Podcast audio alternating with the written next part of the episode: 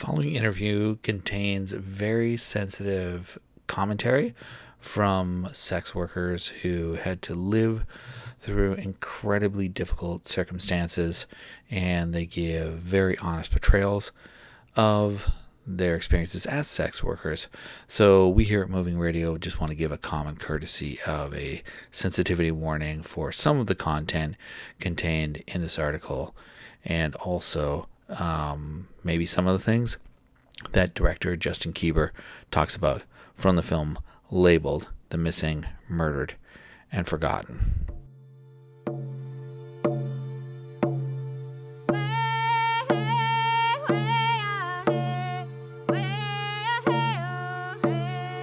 When I was a little girl, I lived in a house where sex was being sold in one room and drugs were being sold in another room.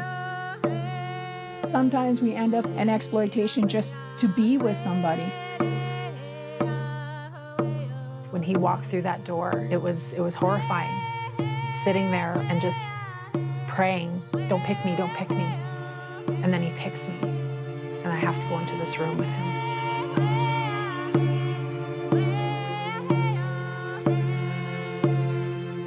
The month that she was missing was probably the hardest month of my life. I don't know where she is. She's disappeared. You are more likely to become missing or murdered if you are Indigenous. Nobody would even have known I was gone. Joining us today on Moving Radio uh, is a guest we've had on before, but it was a little while ago. Justin Keeber, writer, director, and producer of the documentary film Labeled, The Missing, Murdered, and Forgotten. It is making its premiere at Northwest Fest, and it's screening Sunday, May seventh at four p.m. at the Metro Cinema, as are all screenings for Northwest Fest. But uh, this one is a little special on May, on May seventh because it's part of their Perspective Alberta series, and it'll actually be a double feature with another documentary. Justin, welcome back to the program. Thanks for having me. It's good to be back. It's very good to talk to you. This film is very different from some of the other stuff that we discussed before in your work. This documentary Labeled, their, uh, The Murder, Missing, and Forgotten. It's, it's a harrowing, intimate journey into the lives of three Indigenous women who were abused, exploited, uh, and harmed during their time in Edmonton's sex industry. So, I mean, that's kind of like a, a very broad picture of what the film is about itself. Can you give the audience a sense of what these stories are and, and what's kind of covered in the film? The story kind of revolves around uh, three Indigenous women who were kind of exploited and abused during their time in Edmonton sex industry. So we have Juanita, April Eve, and Kathy King, who all appear, and Kathy King speaking on behalf of her daughter, uh, Kara King. And uh, within their three stories, um, we kind of look at, you know, intergenerational trauma, racism, you know, many things that uh, Indigenous people face um, and is deeply rooted within Canadian identity. I guess the film is is really bringing awareness to the four thousand plus um, women and girls who are missing, murdered, and forgotten across Canada. It's such a heavy subject. It needs to be talked about infinitely more, even though we think it's already out there and people are aware. How do you take that much weight emotionally, but also the trauma of all those moments and these stories of these people and squeeze that into an hour? Because that seems like it would be the impossible feat, is really trying to take uh, each one of, of these families' stories, each one of these women's stories, and and really give it the respect it deserves. It's not that your film doesn't. It's just like that sounded like a, an impossible feat to do in an hour, and you did a great job of that. So how do you go about doing that?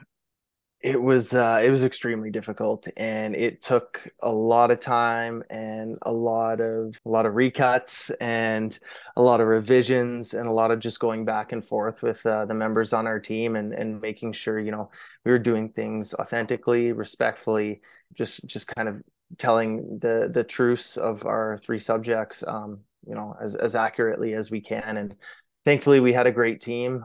You know, one of the things we do is uh, we have recreations. And the biggest thing for me was with these recreations, it was a way to kind of fill some space and provide visual context. But what really kind of troubled me at the beginning was figuring out, how do you shoot these recreations without recreating someone's trauma? so that uh, that took took a lot of bouncing back and forth with our team, and I hope it comes across um, respectfully in, in the recreations that we did, and that we're not kind of recreating someone's trauma or anything like that. And it takes an amazingly delicate touch to be able to look at those kinds of stories and to to ask these people to share these moments about their life. Because basically everything that you're asking them to talk about is just bringing up probably the most difficult times in their lives. So how do you approach that as a filmmaker and as somebody who is who wants to get their story out there and is trying to facilitate it in the most respectful form possible? How do you approach dealing with such a sensitive subject?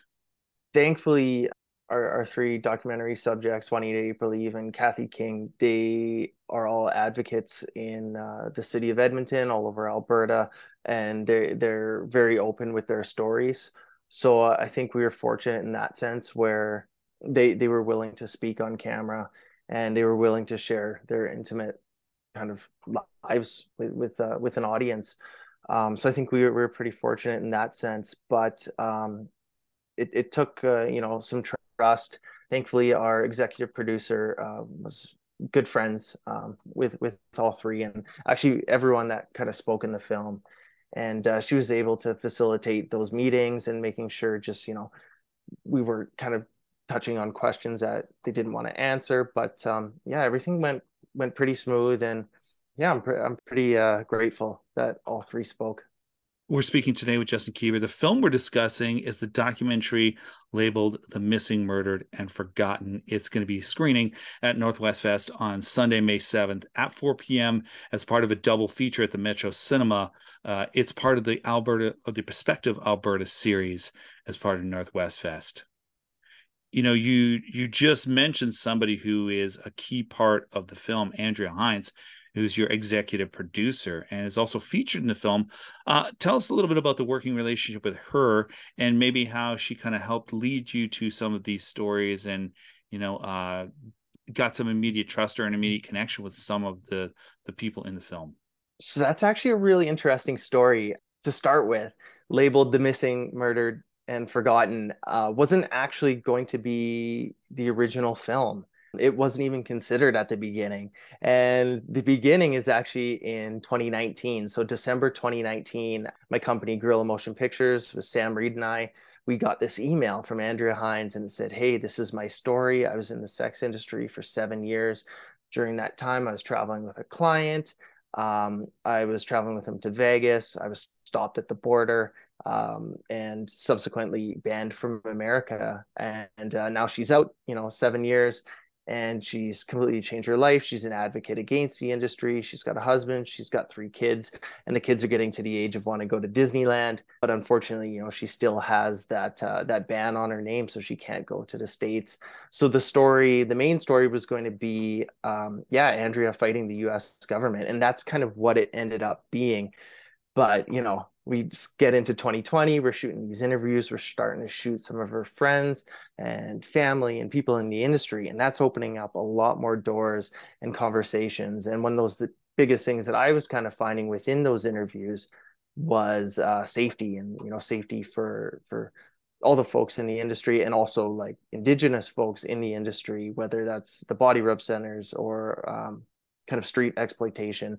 So I started asking people more and more um, kind of missing and murdered Indigenous women, girls related questions, or, you know, treatment of Indigenous people, not really knowing where that storyline would go.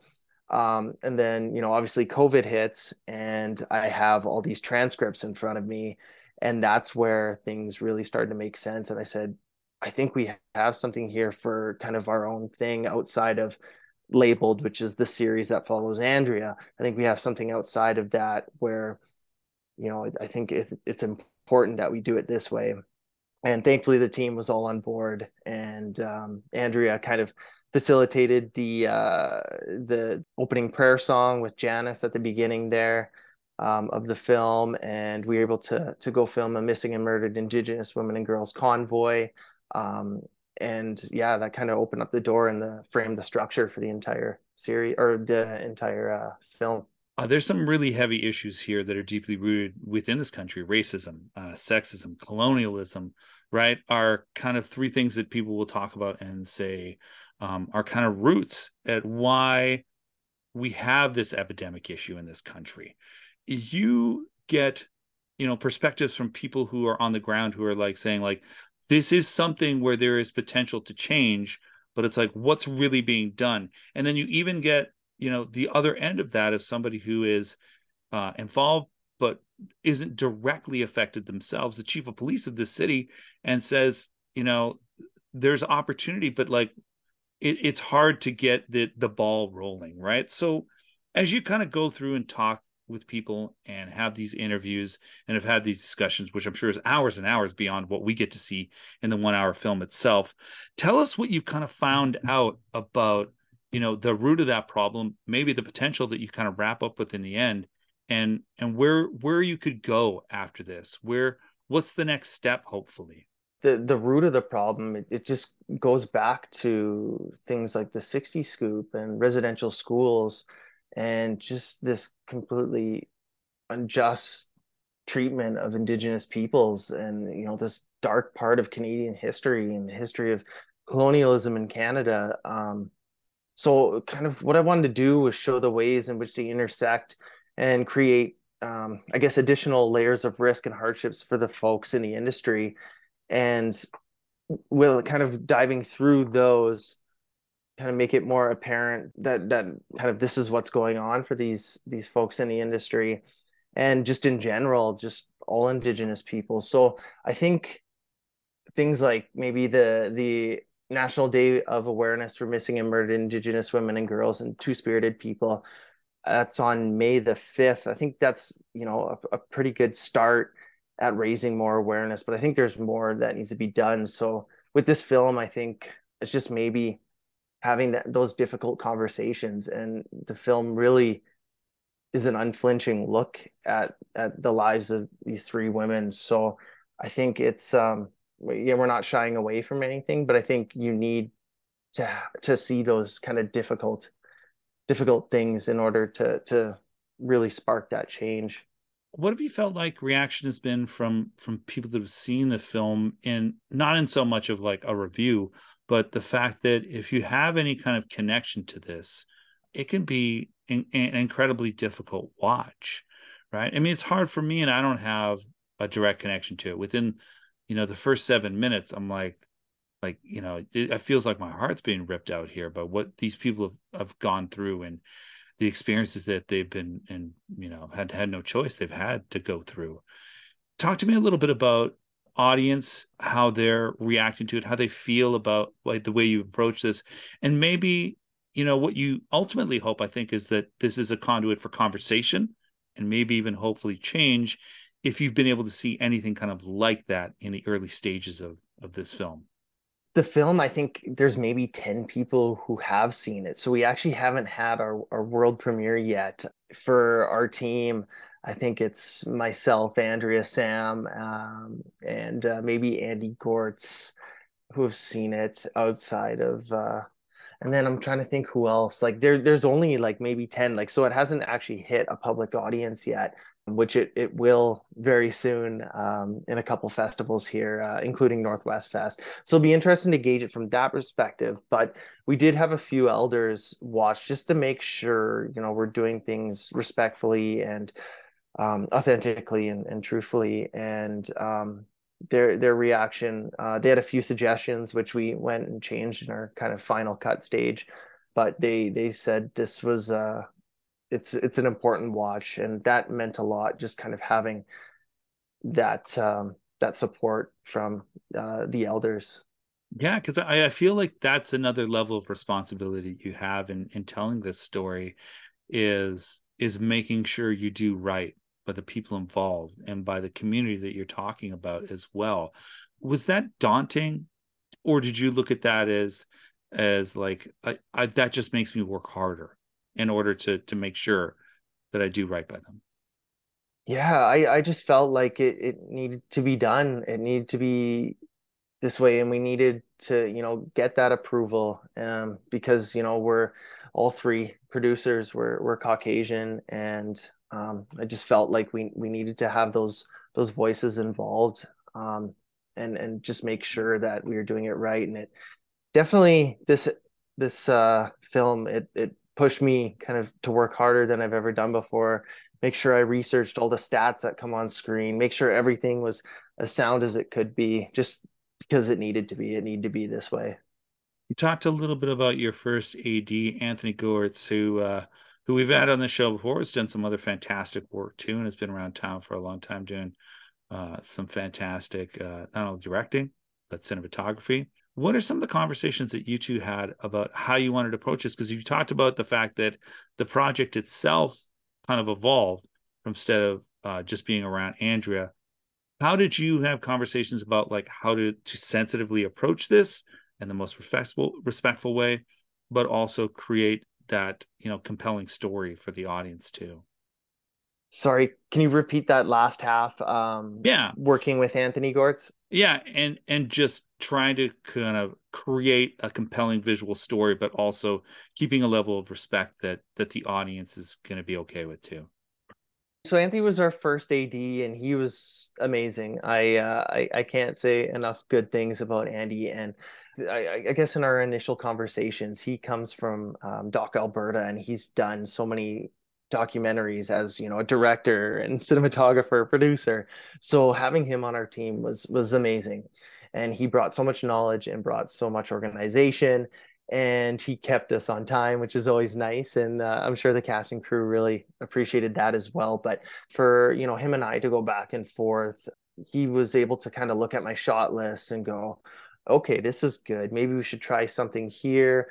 Maybe this isn't working. This isn't, this is kind of coming across as too much. Let's try and shake that up a bit. So it was a good dialogue back and forth. And then even on the day, there's a shot kind of right at the beginning. Actually, no, it's April Eve's story.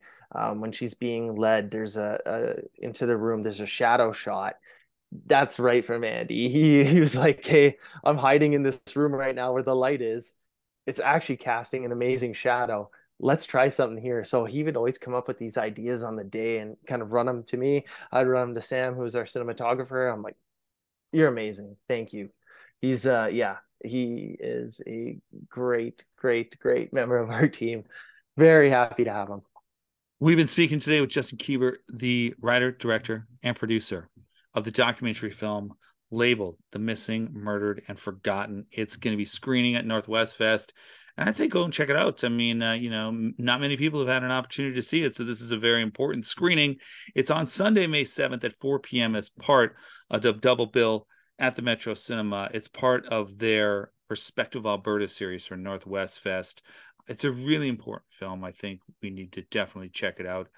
I think that it's a difficult watch for sure, but it's uh, in the end, I think that, you know, it will illuminate you in ways that that we all need to be, even though it's an incredibly difficult conversation uh, to face, because there is so much work that needs to be done in this area uh, to protect those women and to, you know, evolve the culture of this country when it comes to, uh, you know, missing and murdered Indigenous women, and the ones that we, we have here today even. Justin, really thank you for your time. If anybody wants to connect with your previous work, maybe, or even the film itself, what are some good ways that that people could like seek you out and maybe find out more about either this film or some other work that you've done? I guess the biggest thing, the most active, probably Instagram for me, and my handle is j keeps dot film. If you want to follow the Labeled series or follow um, Labeled, The Missing, Murdered, and Forgotten, you can uh, follow on all social media accounts at Labeled Doc. L A B E L E D D O C. Uh, we went with the American spelling on that one. Um, and then, yeah, just uh, Twitter at jkeeps or at Labeled Doc. Um, I don't do TikTok or anything like that, but uh, yeah, Instagram. Or you can, uh, you know, always send me an email um, on my website, justin keeber dot com as well.